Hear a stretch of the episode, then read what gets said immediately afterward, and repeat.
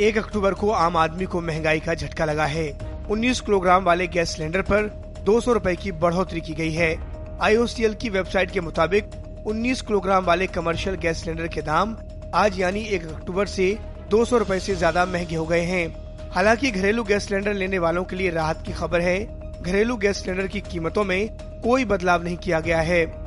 IOCL की तरफ़ से बढ़ाई गई कीमतों के मुताबिक राजधानी दिल्ली में 19 किलोग्राम वाले गैस सिलेंडर की कीमत दो सौ नौ रूपए बढ़कर सत्रह सौ इकतीस रूपए पचास पैसे हो गई है।